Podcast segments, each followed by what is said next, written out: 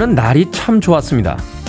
사람들이 맑은 하늘을 찍은 사진들을 SNS에 서로 경쟁하듯이 올리더군요. 다시 한번 생각해 보게 됩니다. 인생에서 가장 중요한 것은 날씨라고요. 그런데 왜 우린 날씨가 너무나 좋은 세상의 이곳저곳으로 떠나지 못하는 걸까요? 남태평양의 멋진 해변, 이탈리아의 소박하고 사랑스러운 작은 마을, 남해의 석양이 예술인 조용한 섬. 그 아름다운 곳으로 떠나지 못하고 끝내 여기서 살고 있는 이유는 무엇일까 궁금해졌습니다. D-75일째 김태현의 프리웨이 시작합니다. 7시 5분 25초를 지나가고 있는데 아직도 출근 앞두고 주무시는 분들 계십니까? 엘드바지입니다. Who's Johnny?로 오늘 첫 번째 곡 들려드렸습니다.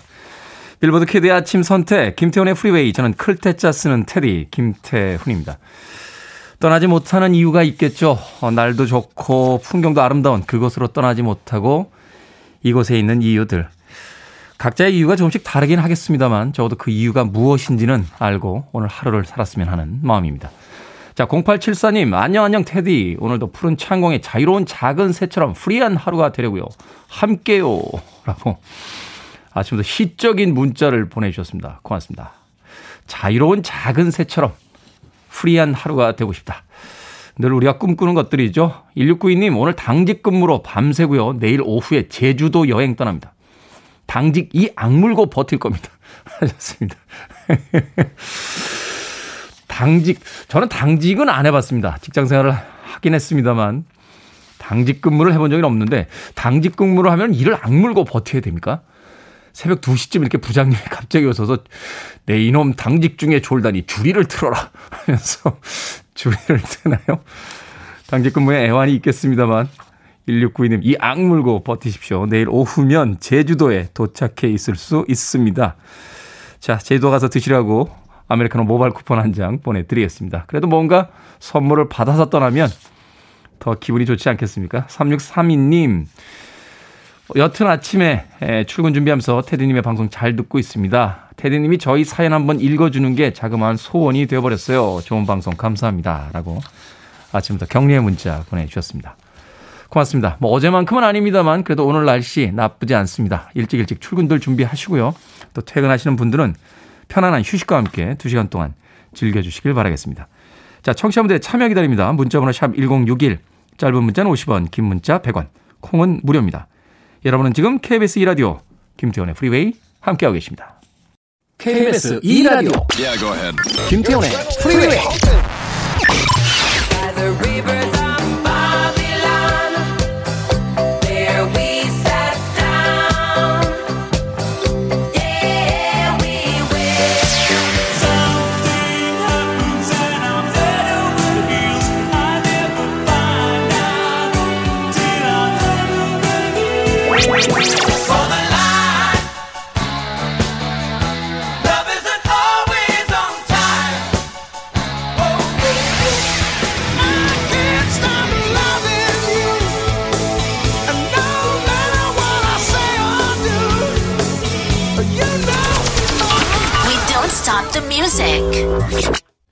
오랜만에 들어보네요. 마이클 잭슨의 누나죠. 라토야 잭슨의 캠프 쿠치 카야이 들이었습니다. 음악의 배경에 나오는 그 새소리가 아, 어디론가 떠나고 싶다 하는 마음을 부추기는 것 같습니다. 라토야 잭슨, 캠프 쿠치 카야이. 자, 김현숙님, 테디 안녕하세요. 아침마다 국 끓이기 힘드네요. 방법이 없을까요? 국 없는 날엔 남편이 인상을 써서 오늘도 고민하고 냉장고 뒤지고 있습니다. 하셨습니다. 그 패키지 나와 있는 거 있습니다. 아, 밀키트. 예. 남편들이 또 그런 거 싫어한다고요? 잘 몰라요. 예. 봉지를 보니까 이게 밀키트인 줄 알죠? 끓여놓으면 모릅니다. 예. 거기다가 그 마늘을 조금 이렇게 간 마늘을 좀 넣으시거나 음, 집에서 쓰시는 양념을 조금 첨가하시면 100% 모릅니다. 남편들이 이거 사온 거 아니야? 라고 하는 것은 그냥 물어보는 겁니다. 그때는 시치미를 뚝 떼고 이 사람이 지금 누구, 이걸 끓이느라고 어제 얼마나 고생한 줄 알아? 하면은 그냥 드십니다. 김현성님. 아침부터 이렇게 국 끓이시느라고 너무 힘 빼지 마십시오. 이게 사실은 아이들이 있고 막 이래서 한 번에 많이 끓여놓고 가족들이 다 먹을 수 있으면 모르는데 아, 식구가 별로 없을 때이국 끓이는 것도 참 곤혹스러운 일 중에 하나입니다. 예. 저는 밀키트 권해드립니다. 거기서 이제 집에서 약간 아, 양파나 뭐 파 이런 거 썰어 넣으시고 후추 살짝 뿌리시고 양념 조금 가미하시면 절대 모릅니다. 김현숙님. 요령 있게 살자고요. 김수진님 아들에게 구구단을 다 외우면 치킨을 시켜주겠다고 했더니 옆에서 남편이 그 치킨이 계란을 낳아서 병아리가 되어도 구구단은 못 외울 거야. 라고 합니다. 진짜 얄밉네요. 하셨습니다. 이야.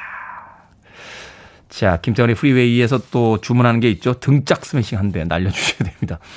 아니, 아들이 구구단을 외우고 있으면 좀 도와주지는 못할 망정. 야, 그 치킨이 계란을 낳아서 거기서 병아리가 부화될 때까지도 쟤는 구구단을 못 외워. 자기 아들인데 그런 이야기 하고 싶습니까? 예. 김수진님. 한편으로는 이런 사연을 어, 빙자해서 어, 치킨을 노리고 있다라는 어, 의구심도 질수 없습니다만 슬쩍 속아드립니다. 치킨 한 마리 보내드립니다. 자, 병아리는 못 낳겠습니다만 자, 치킨이 도착할 때까지 아들이 구구단을 다 외웠으면 하는 바람을 가져봅니다. 자, 7869님. 저는 솔직히 태훈이 형님 별로 좋아하진 않았습니다. 프리웨이를 듣기 전까지는요. 하지만 점점 헤어날 수 없게 만드는, 없게 만드는 겉모습과 마성의 voice, 위트 있는 멘트, 그리고 끝모를 잡학다식함. 이런 사람을 75일 후에 볼 수 없다면 저는 단언코 9월 1일부터 KBS 라디오는 안 들을랍니다. 하셨습니다. 아, 조금 일찍 읽었나요? 어, 센터장님 아직 출근할 시간이 아닌데 8시쯤 읽을 걸 그랬네요. 네, 7시 16분에 성급하게 읽었습니다. 네. 2부에서 한 번 더 읽을 수도 있다는 거. 예, 7869님. 저를 별로 좋아하지는 않으셨어요? 저도 7869님이 계신지 잘 몰랐었습니다. 예. 이제는 저를 좋아하게 되셨다고 하니까 저도 7869님을 이제 관심 있게 지켜보도록 하겠습니다. 가끔 신청곡 보내주시면 음악도 틀어드릴 테니까 자주 오시길 바랍니다. 자, 6511님의 신청곡으로 합니다. Van Halen, I Can't Stop Loving You.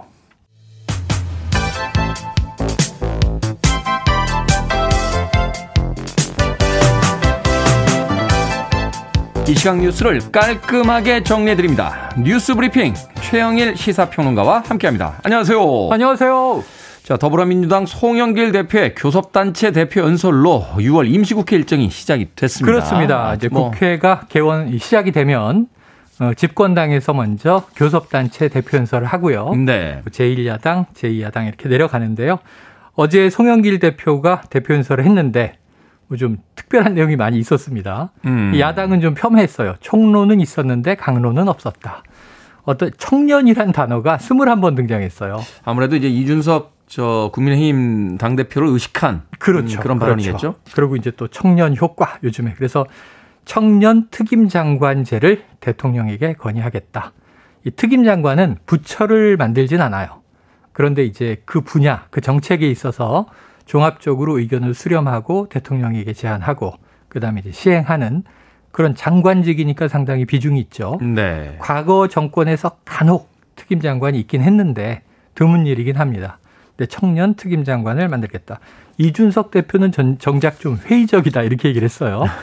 이 대통령이 이제 그 해외 순방 중이니까 돌아오시면 아마 여야 대표들이 모이게 될 텐데 어떻게 진행될지는 지켜봐야 되고요. 그리고 또 이제 뭐 국회에서 처리할 것들이 많습니다. 뭐 이제 그 수술실에 CCTV를 설치하는 법안이라든가 그렇죠. 이것도 여야가 약간의 이견은 있고요. 자, 그러면서 어제 송영길 대표의 교섭단체 대표 연설 또 민주당의 좀 반성과 성찰이 많이 담겨 있었다. 이런 평가가 나왔고요. 어, 이제 오늘은 또 이제 아마 어, 국민의힘에서 교섭단체 대표 연설 할 테니까 어떤 이야기로 공방이 이어지는지 보면 될 것 같은데 제일 중요한 건 민생 법안이 좀 많이 많이 처리됐으면 좋겠습니다. 네, 아울러서 이제 이준석 국민의힘 당 대표의 어떤 교섭 능력이라든지 그렇죠. 정치적인 어떤 감각 같은 것들도 이제 시험대에 올라간다. 아, 요즘 뭐 대선 레이스도 그렇고 또 이제 야권은 합당 문제, 국민의힘, 국민의당 어제 안철수 대표와 이준석 대표가 만났는데 덕담을 주고받았지만 이견차가 커요. 우리 사이에 오해는 없다. 합당 의지를 재확인했다. 이런 얘기가 나왔지만 지금 국민의당은 당명 바꿔서 신설을 합당해야 한다. 네. 국민의힘은 지금 지지율 좋거든요. 그렇죠. 탄력 받고 있는데 왜 당명을 바꾸나?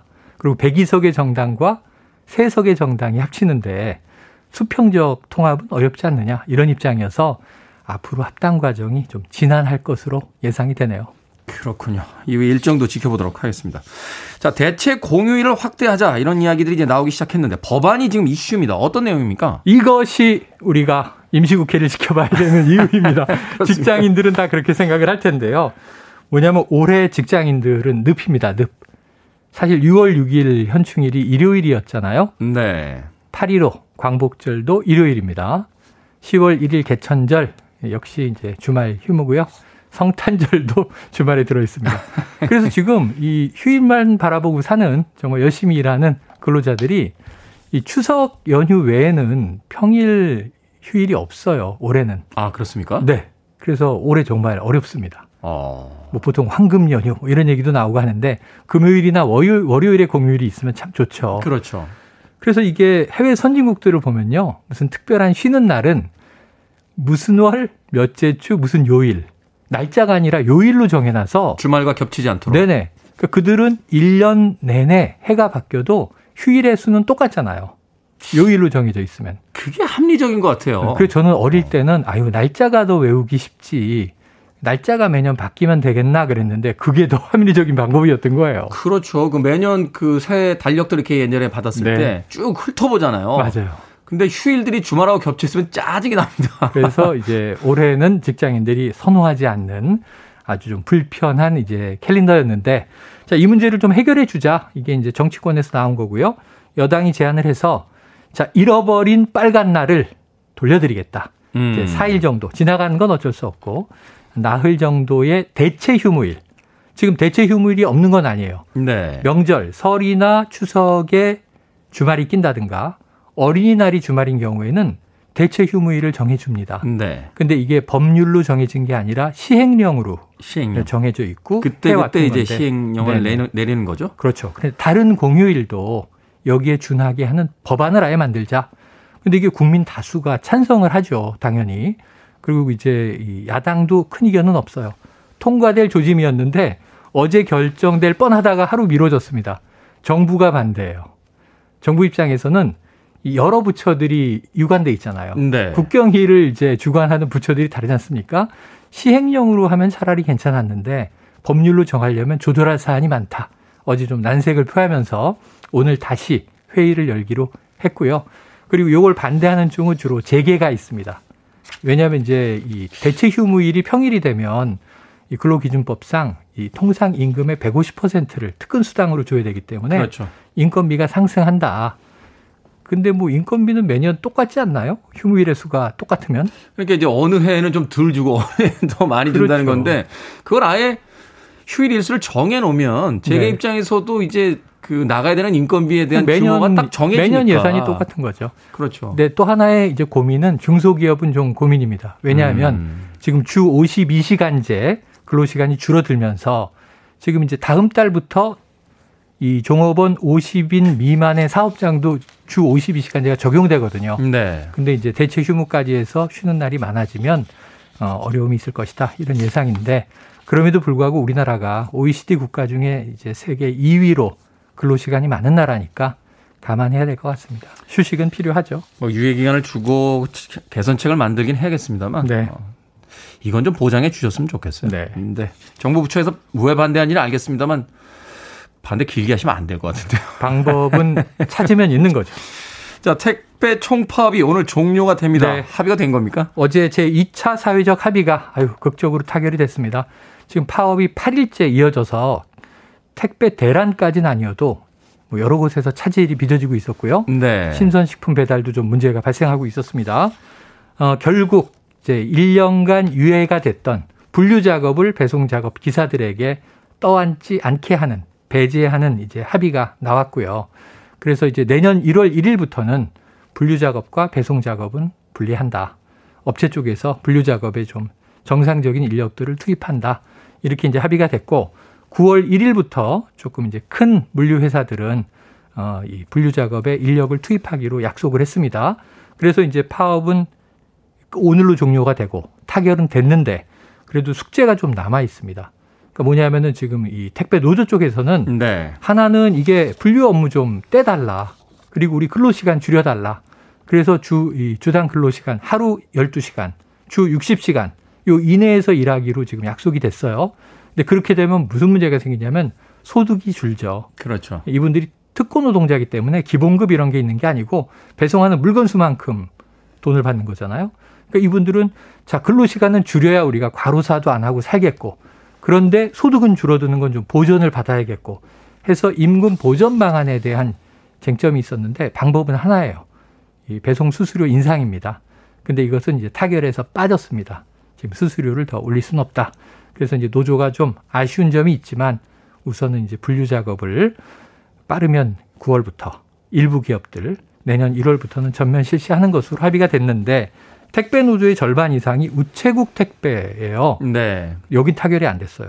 여기는 저희 상대가 우정사업본부인데 우정사업본부에서는 우체국 택배 근로자들은 그래도 다른 민간 택배 기사들보다는 덜 일하고 더 받는다. 당신들에게는 이거 적용 못 하겠다. 그래서 지금 집배원들을 택배에 투입하고 있거든요. 지금 팽팽합니다. 그래서 이 어쨌든 지금 여의도 포스타워를 점거하고 농성 중이었는데 요거는 마무리 짓고요. 협의를 계속 이어가기로 했습니다. 아직까지 불씨는 남아 있다라는 네. 이야기가 되겠군요. 자, 오늘의 시사 엉뚱 퀴즈 어떤 문제입니까? 네, 앞서 대체 공휴일 관련 소식 전해드렸죠. 빨간 날 우리를 설레게 하지만 어린 시절 다쳤을 때 바르는 빨간 약은 쓰라렸습니다. 여기서 시사 엉뚱 퀴즈. 빨간 약이라 부르던 이 머큐로크롬, 이 소독제로 널리 쓰였는데요. 이 성분이 들어있어서 요즘은 사용하지 않습니다. 상온에서 액체 상태로 있는 은백색 금속 원소예요. 중독을 일으키는 이 성분은 무엇일까요? 참고 원소 기호가 HG입니다. 1번 수은, 2번 성은, 3번 기억니은, 4번 결초보은. 정답 아시는 분들은 지금 보내주시면 됩니다. 재미있는 오답 포함해서 총 10분에게 불고기 버거 세트 보내드리겠습니다. 빨간 약 머큐로크롬에 들어있던 성분으로 중독을 일으키는 이 성분은 무엇일까요? 1번 수은, 2번 성은, 3번 기억니은, 4번 결초보은 되겠습니다. 문자번호 샵 1061, 짧은 문자 50원, 긴 문자는 100원, 콩은 무료입니다. 뉴스브리핑 최영일 시사평론가와 함께했습니다. 고맙습니다. 고맙습니다.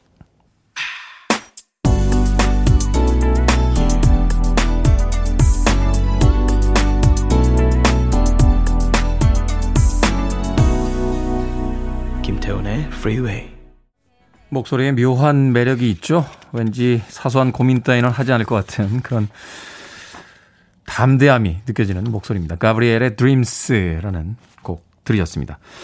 자, 오늘의 시사 엉뚱 퀴즈. 머큐로크롬에 들어있는 성분은 무엇일까요? 빨간 약이라고 불렸던 그 약에 들어있는 성분. 정답은 1번 수은이었습니다. 김승현님, 1번 수은입니다. 우린 누나 이름이에요. 아, 그래요? 아, 수은이라는 이름. 어, 그러네요. 어, 이름으로 쓸 수 있는. 그렇군요. 김수은, 이수은, 박수은. 아, 이름 예쁜데요? 김수현님. 추하영님, 1번 수은. 중독되면 미나마타병에 걸린다고 학생 때 달달 외워 시험 봤던 기억이 납니다. 하셨습니다. 그렇죠. 미나마타병, 뭐, 이따이 이따이 병, 이런 병들 학교 다닐 때 예, 외웠던 기억이 나는군요. 1056님, 수은. 수은 등 불빛 아래서 첫 키스를 했습니다. 굳이 이런 건 안 밝혀주셔도 되는데요. 전 국민이 듣고 있는 저희가 지금 청취율이 조금 낮다고 지금 무시하시는 겁니까? 어? 여기다가는 이렇게 사연을 보내도 많은 사람들이 모를 거야. 뭐 이렇게 지금 무시하시는 겁니까? 1056님, 수운동 불빛 아래서 첫 키스 하셨답니다. 1056님께서. 아침부터, 네. 9958님, 정답 수운입니다. 배가 아프면 배꼽에다 발랐다는 바로 그 빨간 약이라고 해주셨습니다. 옛날에 참 약이 많지 않던 시절에 빨간 약하고 호랑이 오일은 참 만병통치약이었던 것 같아요. 저희 할머님도 머리 아프시면 관자놀이 바르셨고요. 배 아프면 옆구리에다가 무릎 아프면 무릎에다 바르시던 그 전설의 호랑이 기름과 네.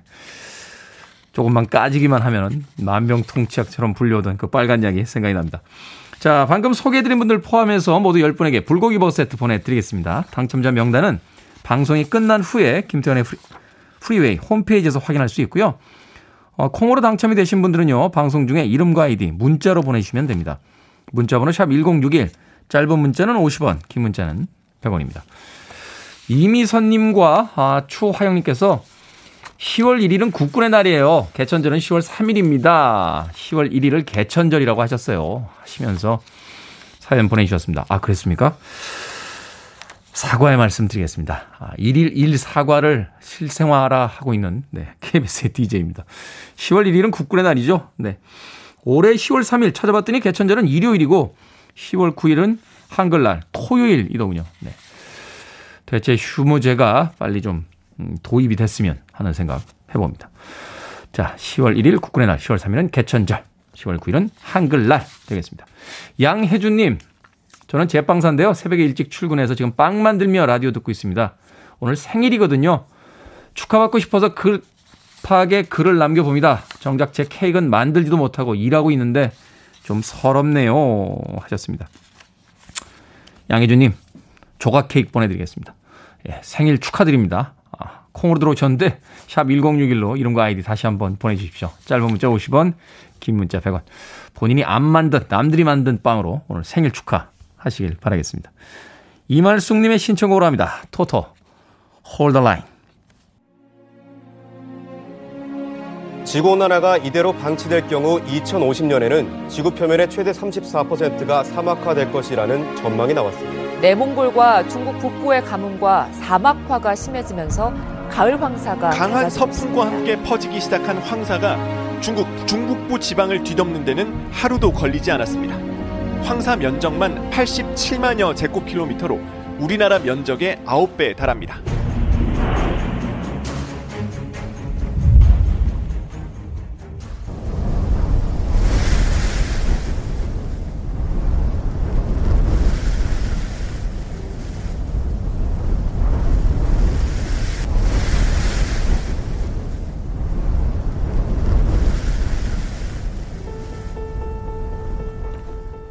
생각을 여는 소리 Sound of Day. 황사와 사막화 뉴스에 이어서 사막의 모래바람 소리 들려드렸습니다. 오늘은요, 세계 사막화 방지의 날입니다. 기상이변이나 산림 황폐화 때문에 사막이 늘어나기 시작하자 이를 막아야 한다는 경각심에서 지정된 날인데요. 사막하면 강렬한 태양과 낙타가 줄지어 이동하는 먼 나라의 이미지가 먼저 떠오르죠. 하지만 이 사막 때문에 우리도 이미 많은 피해를 보고 있습니다. 해마다 찾아오는 황사만 해도 이제는 시도 때도 없다는 생각마저 들고요. 몽골의 사막화가 빨라지고 있어서 90년대만 해도 몽골 전체 면적의 40%를 차지했던 사막이 지금은 80% 가까이 늘었다고 합니다. 이렇게 넓어진 사막에서 불어오는 황사가 중금속이나 방사성 물질을 실은 채 우리에게 도달하고 있는 거죠. 해마다 세계적으로 600만 헥타르, 서울시 면적의 약 100배 정도의 땅이 사막화되고 있고요. 사막화는 식수 부족과 수자원 고갈, 식량난으로 이어지고 있습니다. 현재 사막화로 영향을 받는 인구는 무려 12억 명이라고 하니 심각한 수준이죠. 80년대 개봉했던 영화 매드맥스의 배경이었던 사막은 먼 미래의 풍경이었지만 몇 년 전에 개봉한 21세기판 매드맥스의 사막은 임박한 미래로 보였습니다. 아니, 아마 지구 어딘가에선 이미 현실일지도 모르죠. 푸르른 지구가 더 오래오래 우리의 터전으로 남으려면 지금 우리가 할 수 있는 일을 잊어서는 안 될 겁니다. 한 그루의 나무와 같은 우리의 관심과 실질적인 노력이 필요한 시간입니다.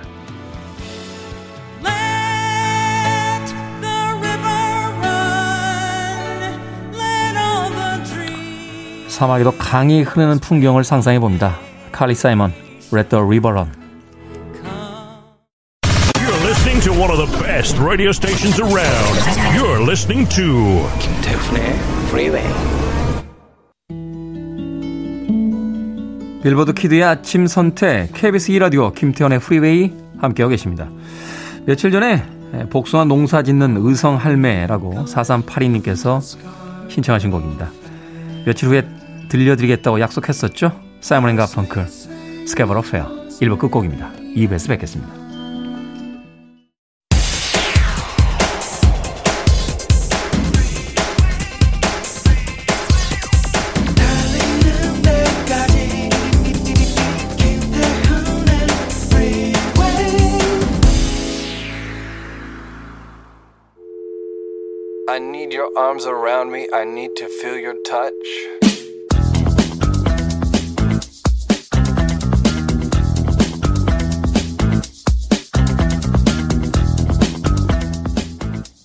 동물 학대는 명백한 범죄 행위입니다. 시민의 눈으로 감시해 주세요. 학대 목격 시 증거 촬영 후 경찰서로 신고 부탁드립니다. 아래 동물보호법 위반 시 2년 이하의 징역 또는 2천만 원 이하의 벌금에 처해집니다. 쥐약, 끈끈이, 쥐덫 등 도구나 약물을 사용하여 상해를 입히는 행위. 살아있는 상태에서 동물의 신체를 손상하는 행위. 도박, 광고, 오락, 유흥 등의 목적으로 동물에게 상해를 입히는 행위. 포획하여 판매하거나 죽이는 행위.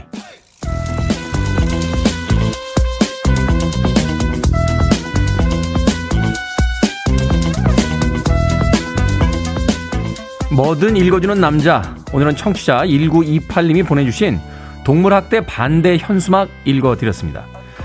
공원 산책길에 현수막을 발견하고 직접 사진을 찍어 보내주셨는데요. 한 번쯤 함께 생각해 봤으면 좋겠다 하는 이야기도 덧붙여 주셨습니다. 경고문까지 만들어 걸어뒀다는 건 실제로 이런 일이 벌어지기도 한다 하는 것 아닐까요? 나보다 약하고 반항하지 못한다고 해서 다른 존재를 괴롭히는 마음 과연 동물에서 멈출까 걱정이 됩니다. 그렇게 분출된 폭력은요 언젠가 사람을 향할 수도 있으니까요. 물론 사람만 다치지 않는다고 어, 괜찮은 것도 아니고요. 우리가 밟고 있는 이 땅이 사람만을 위한 것이 아니라는 당연한 사실을 다들 너무 잊고 사는 듯 합니다. 길거리의 고양이와 강아지들도 행복하다면 우리 모두가 행복한 세상이라고 말할 수 있지 않을까요? 반려동물 가게의 소년들이 불렀죠. It's a Sin, Pet Shop Boys의 곡으로 김태훈의 프리웨이 2부 시작했습니다. 앞서 일상의 재발견, 우리 하루를 꼼꼼하게 들여다보는 시간, 뭐든 읽어주는 남자. 오늘은 청취자 1928님께서 보내주신 동물 학대 반대 현수막 읽어드렸습니다. 자기보다 약한 존재를 괴롭히는 거 결코 정당화될 수가 없죠. 차라리 안 키우면 모를까. 왜 굳이 키우면서 어, 학대하고 또 괴롭히는지 모르겠습니다. 그런 생각 가끔 합니다. 길거리에 누워있는 고양이들, 강아지들 쳐다보면서 저 길거리의 고양이와 강아지들도 행복하다면 우리가 살고 있는 이 세상에 모두가 행복할 수 있겠구나 하는 생각. 세상에 가장 약자가 아, 가장 행복하다면 그 세상 살아볼 만하겠죠. 자, 뭐든 읽어주는 남자. 여러분 주변에 의미 있는 문구라면 뭐든지 읽어드립니다. 김태훈의 프리웨이 검색하고 들어오셨어요. 게시판에 글 남겨주시면 되고요. 말머리 뭐든 담아서 네 문자로도 참여가 가능합니다. 문자 번호 샵 1061 짧은 문자 50원 긴 문자 100원 콩은 무료입니다. 오늘 채택되신 1928님께는 촉촉한 카스테라와 아메리카노 두 잔 모바일 쿠폰 보내드리겠습니다. I want it. I need it. I'm desperate for it. Okay, let's do it. 김태훈의 Freeway. 지나가는 음악 중에서 좋아하는 음악을 듣게 되면 그 시절에 참 좋았었다라는 근거 없는 흐뭇함을 느낄 때가 있습니다. 서성용님께서 신청해 주신 곡이었는데 덕분에 저도 잘 들었습니다. 컬처 클럽의 타임 들으셨고요. 앞서 들으신 곡은 Tears for Fears의 Head Over Heels 였습니다. 김지연님께서요, 사랑에 홀딱 빠졌을 때 Head Over Heels 쓰는 거 맞죠? 하셨습니다. 이 Head Over Heels가 참 어려운 표현이에요. The head over heels 이러면은 공중제비를 넘다 이런 뜻이 있다라고 하는데 in love with someone 이렇게 쓰면은 누구와 사랑에 홀딱 빠졌다 하는 의미로 쓰이기도 한다고 합니다. 김지현님께서 문자를 보내주셔서 저도 음악 나가는 동안 찾아봤습니다. 네, head over heels. 홀딱 빠졌다. 뭐, 제정신이 아니다. 그런 뜻으로 쓰인다고 하는군요. Tears for Fears의 Head Over Heels 그리고 컬처 클럽의 Time까지 두 곡의 음악 이어서 들려드렸습니다. 자, 8739님. 서툴러서 고맙다 말은 못하지만 항상 고맙고 사랑한다는 말 엄마에게 전해주고 싶네요. 엄마께서 이 라디오 진짜 좋아해요. 완전 애청자십니다. 라고 보내주셨습니다. 고맙습니다. 어머님, 듣고 계시죠? 아들이 사랑한다고 문자 보냈습니다. 8243님, 테디 아들 백신 잘 맞고 꼭 150, 150일 만에 첫 휴가 나왔으면 좋겠습니다.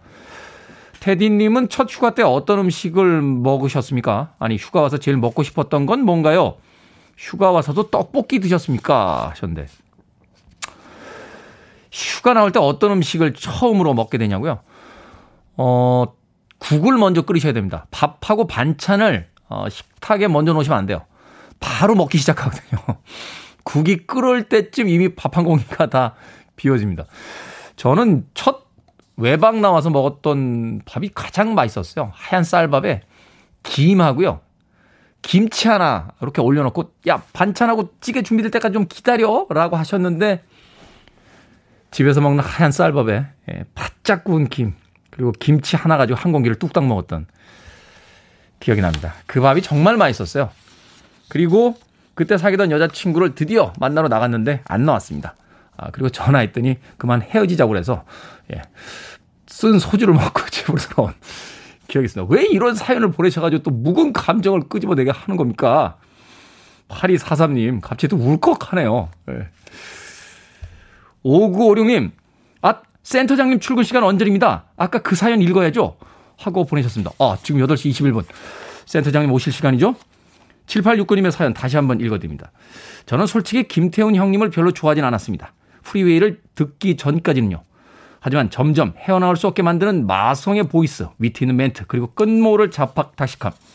이런 사람을 75일 후에 볼 수 없다면 저는 단언코 9월 1일부터 KBS 라디오는 안 들을랍니다. 센터장님 출근 잘하시길 바라겠습니다. 자, 7250님, 1733님, 5435님, 0115님, 잔나비님, 이상호님, 김학명님, 많은 분들이 신청하셨습니다. Boney M입니다. Rivers of Babylon.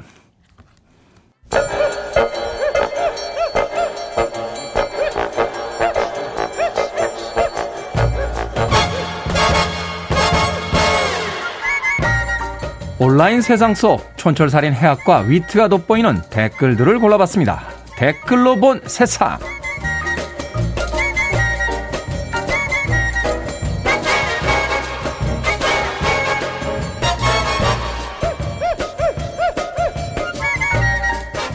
첫 번째 댓글로 본 세상.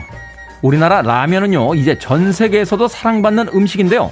수많은 종류의 라면 중에서 처음으로 누적 판매량 50억 개를 넘는 제품이 나왔습니다.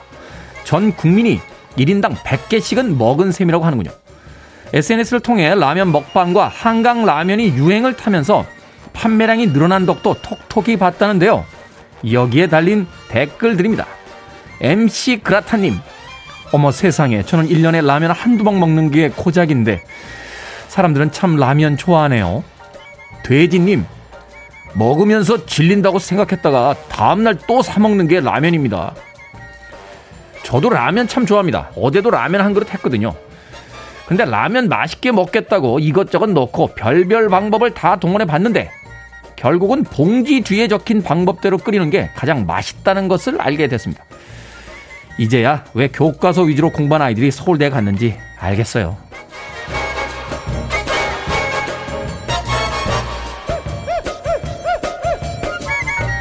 두 번째 댓글로 본 세상. 코로나19가 장기화되면서 어려움을 겪는 자영업자들이 많은데요. 가게 변화를 줘서 돌파구를 찾는 사례도 늘고 있습니다. 한 동전 노래방은 공부방으로 변신을 했는데 만 원을 내면 7시간 동안 개인 방에서 공부를 하거나 노래를 부를 수 있답니다. 반응이 제법 좋은 편이라는데요. 여기에 달린 댓글들입니다. 블루전님, 아이디어는 정말 좋은데요. 슬픈 현실입니다. 송채린님, 옆방에서 좋아하는 노래 부르면 공부하다가 마이크 잡을 듯죠. 노래방이 공부방으로 정말 파격적인 변신이군요. 발상도 신선하고요. 열심히 공부하다가 옆방에서 노래소리 들리면 아 옆방 삼수생 형은 오늘도 공부가 잘 안 되나 보다 뭐 이런 생각을 하지 않겠습니까? 책상에 이런 슬로건 써놓는 거 어떻습니까? 아이돌이 될 것이냐 대학에 갈 것이냐 그것이 문제로다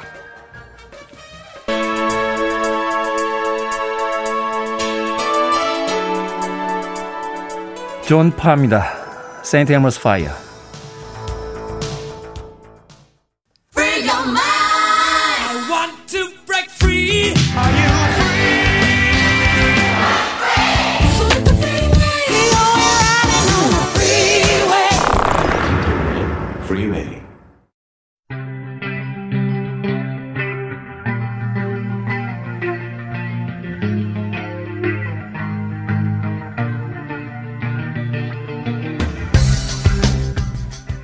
21세기의 키워드로 우리의 역사를 살펴보는 시간입니다. 역사 대자뷰. 오늘도 공간역사연구소 박광일 소장님 나오셨습니다. 안녕하세요. 안녕하세요. 자, 최근에 청와대 국민청원이 활발하죠? 네. 뭐 이런 사연까지 올리나 하는 사연도 올라오는데 그만큼 어딘가 내 이야기를 좀 들어달라 하는 욕망들이 있는 것 같습니다. 조선 시대에도 이런 제도가 있었습니까? 아, 바로 머릿속에 떠오르는 건 예전에 전설의 고향 뭐 이런 데서 봤던 신문고. 그렇죠, 그렇죠. 어, 신문고가 아닌가 하는 또 생각이 드는데. 그러니까 실제로 신문고는 굉장히 유명한 역사의 소재 이기도 합니다. 네. 그래서 지금도 뭐 청원이라는 표현도 쓰지만 무슨 공공기관에 들어가서 뭔가 자기가 뜻하는 바를 얘기하려고 하면은 거기에 무슨 무슨 신문고 이렇게 이름을 붙여놓는 경우가 많이 있거든요. 아, 그러네요. 네 그러니까 이제 그 신문고라고 하는 역사 속의 어떤 내용들이 그대로 현대에서도 어떤 이미지화돼서 전해진다고 볼 수가 있는데요. 네. 다만 이제 그 역사적 사실이 우리가 알고 있는 예를 들어 어느 사람이 뚜벅뚜벅뚜벅 걸어와서 북을 땅땅땅 치면서 뭔가 자신의 어떤 억울함을 얘기를 하는 그런 모습이었는지는 직접 좀 살펴볼 필요가 있을 것 같았어요. 그래서 네. 역사 속에 신문고가 어떻게 존재를 했는지 그렇다면 그 신문고의 역할과 또 비슷한 것은 무엇이 있는지 그 내용을 오늘 좀 준비를 해봤습니다. 그러니까 우리가 어떤 뭐 예전에 전설의 고향이나 사극에서 보는 것처럼 그냥 네. 사람이 이렇게 길 가다 말고 뚜벅뚜벅 와서 이렇게 북을 치고서 사연을 이야기하는 건 아니니까 그렇죠. 정확히 어떤 제도였는지 좀 네네네. 알아보겠다. 어떤 제도였습니까? 신문고. 어, 신문고라는 제도는 일단은 그 뜻을 좀 살펴볼 필요가 있는데요. 신이라는 게 이제 말한다는 뜻입니다. 뭘 밝힌다. 그래서 음. 이제 윗사람에게 주로 이제 말을 할 때 신이라는 표현을 쓰고요. 그다음에 이제 문자는 들을 문자니까 우리가 말하는 걸 누군가가 들어주겠다. 그런 의미로 이제 북을 친다라고 보시면 될 것 같은데요. 네. 원래 이 제도는 짐작하시겠지만 중국에 있던 제도입니다. 그래서 이제 중국의 그 아주 오래전 하은주 시절부터 있었던 제도라고 알려져 있는데 당시는 이제 뭐 등문고 또는 승문고 이런 식의 표현을 썼습니다. 역시 올린다, 올라간다라는 그런 뜻을 갖고 있는데요. 그런데 이 신문고 제도와 연결해서 생각해 볼 수 있는 게 이제 우임금, 그러니까 뭐 우임금. 황- 황하의 이제 홍수를 이제 뭐 다스렸다고 하는 성군으로 알려진 이 우임금이 이 신문고 제도의 원형에 대한 내용을 했던 것이 기록으로 남아 있습니다. 네. 그게 이제 뭐냐면은 과인에게 도를 가르치려는 자는 북을 치고 의로서 깨우쳐 주려는 자는 종을 치고 그다음에 어떤 업무에 대해서 시무에 대해서 알려주려는 자는 목탁을 두드리고 그다음에 자신의 걱정스러운 일을 얘기하려는 자는 석경 돌로 된 종을 치고 그다음에 이제 소송에 관계된 일을 말하는 자는 말하려고 하는 자는 작은 복을 쳐라 아. 이렇게 얘기를 했던 거죠. 그러니까, 그러니까 어떤 일에 따라서 각기 치는 게 달라지네요. 그렇죠. 어. 그런데 이제 이 중에서 맨 앞에 있었던 북을 친다라는 의미가 결국은 이제 형식적으로 상징적으로 전해지게 되면서 우리가 알고 있는 이제 신문고 제도를 만들었는데 그러니까 공식적으로 왕을 만나서 어떤 의견을 늘 개진할 수 있는 관리들이 아닌 그러니까 보통의 하급 관리나 일반 백성들에게 뭔가 왕에게 얘기하고 싶은 것이 있으면은 얘기를 하라라는 뜻으로 이제 신문고 제도가 만들어졌는데요. 네. 그두 가지 기능을 생각해 볼 수가 있습니다. 하나는 이제 언로로서의 기능.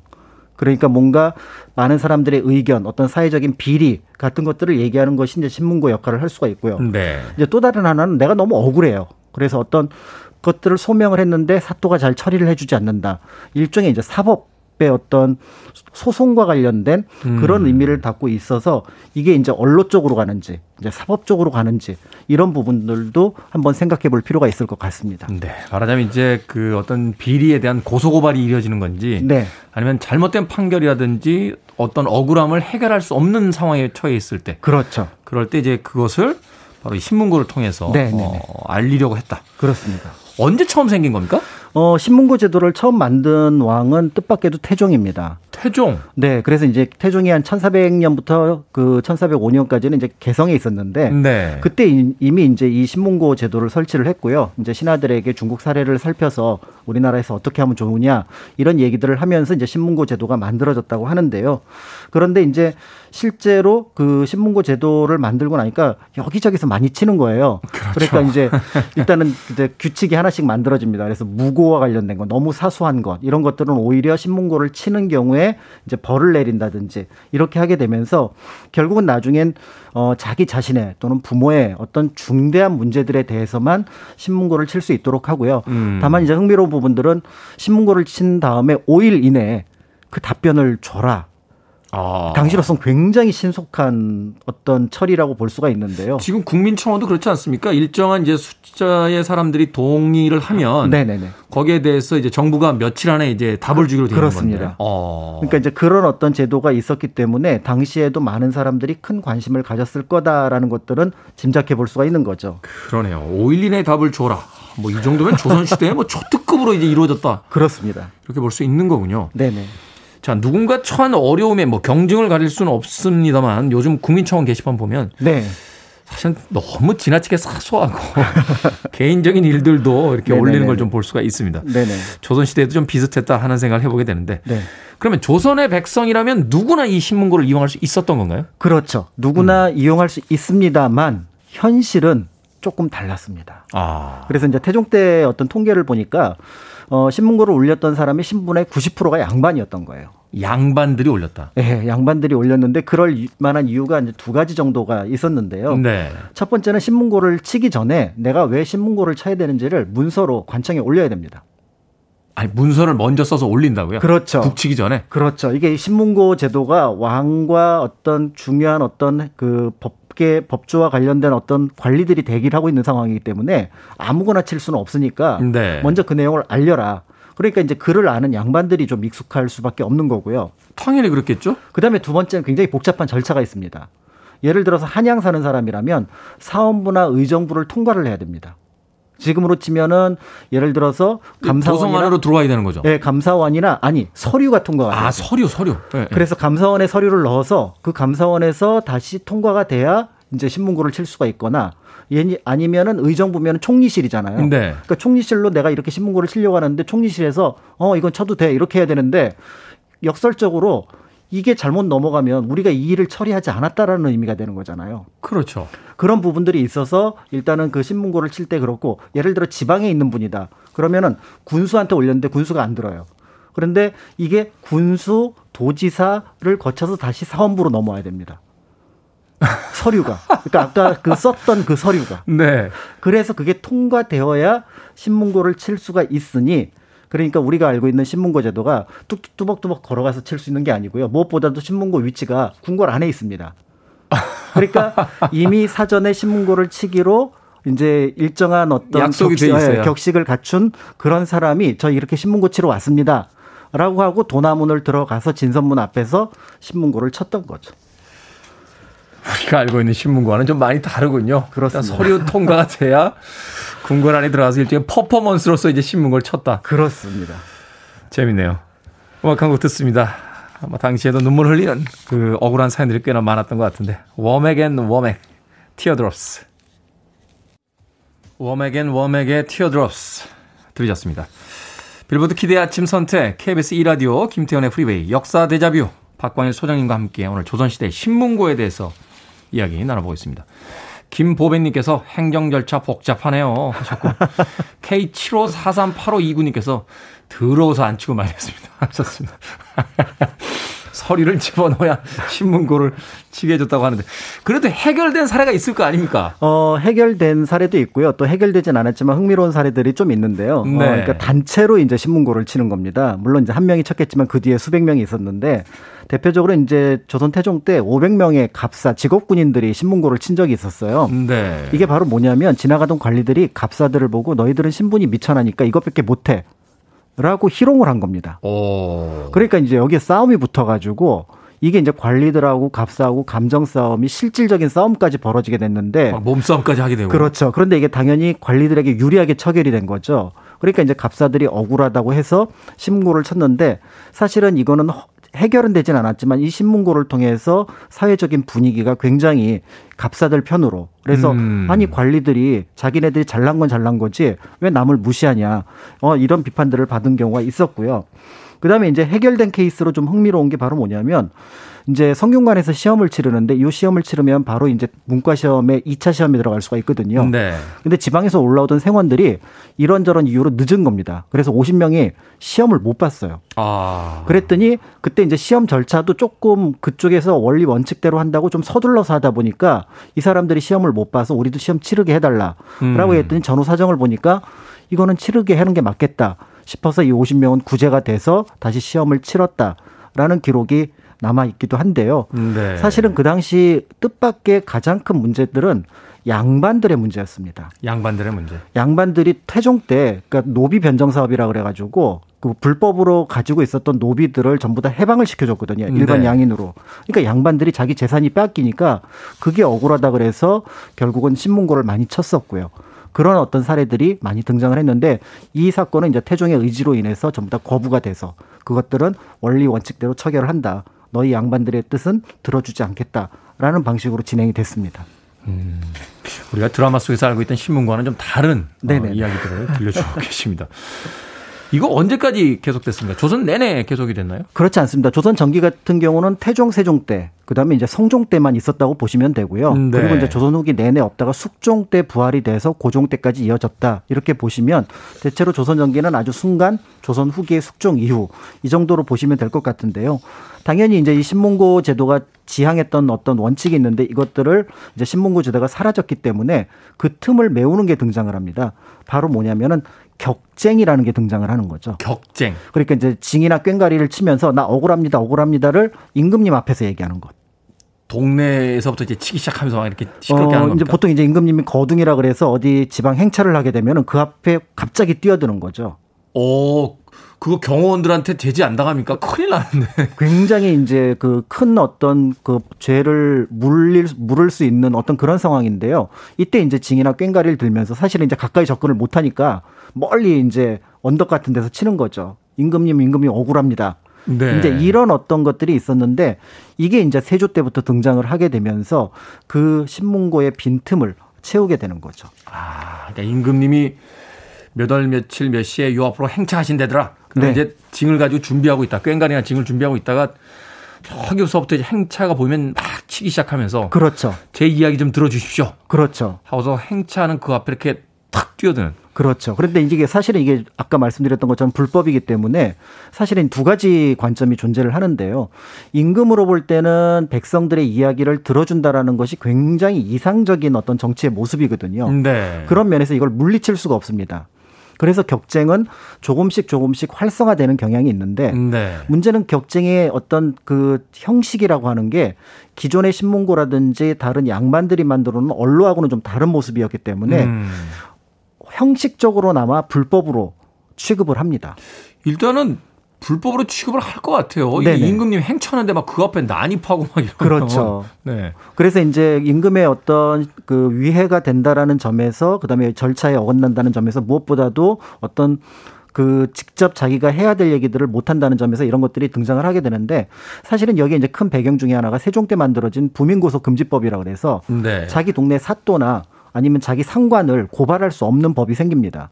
어, 악법이네요. 네, 그러니까 이제 지방에 있는 백성들이나 아니면은 어떤 관리들과의 어떤 맞닥뜨렸던 백성들을 볼 때는 그거를 해결할 방법을 찾을 수가 없었고 결국은 이런 격쟁들이 등장을 하게 되는데 이 격쟁 부분이 약간의 틈을 어, 가지고 있긴 했지만 이걸 바탕으로 해서 백성들의 뜻이 임금에게 전해지면서 실제로 명종 때 같은 경우는 이거를 굉장히 유, 어떻게 보면은 뭐라 그럴까요? 이렇게 편하게 접근을 하도록 해서 궁궐 안에서 관리들이 격쟁을 하는 경우도 많이 나타났습니다. 음, 그렇다 할지라도 일단은 불법이었으니까 형식적으로는 격정을 했는데 에, 임금님 보시기에 좀 말이 안 되면 너는 곤장을 좀 맞아야겠다.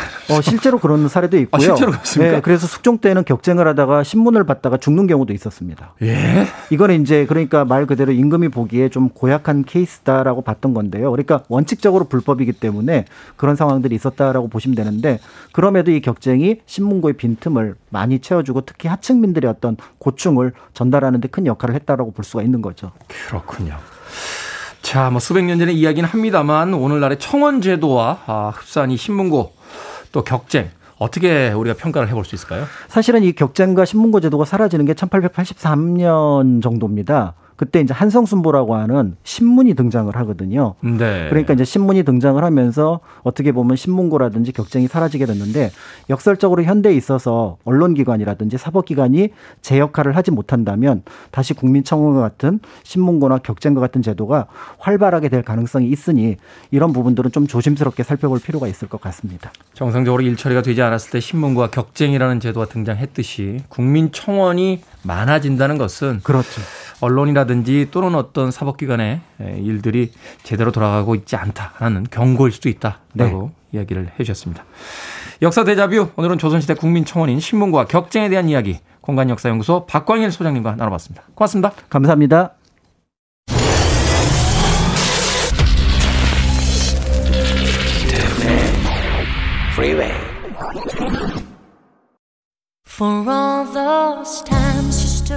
KBS 2라디오 김태훈의 프리웨이 D-75일째 방송 이제 끝곡입니다. 5313님과 박용수님께서 신청하신 셀렌디온 Because You Loved Me 듣습니다. 좋은 하루 보내십시오. 저는 내일 아침 7시에 돌아오겠습니다. 고맙습니다.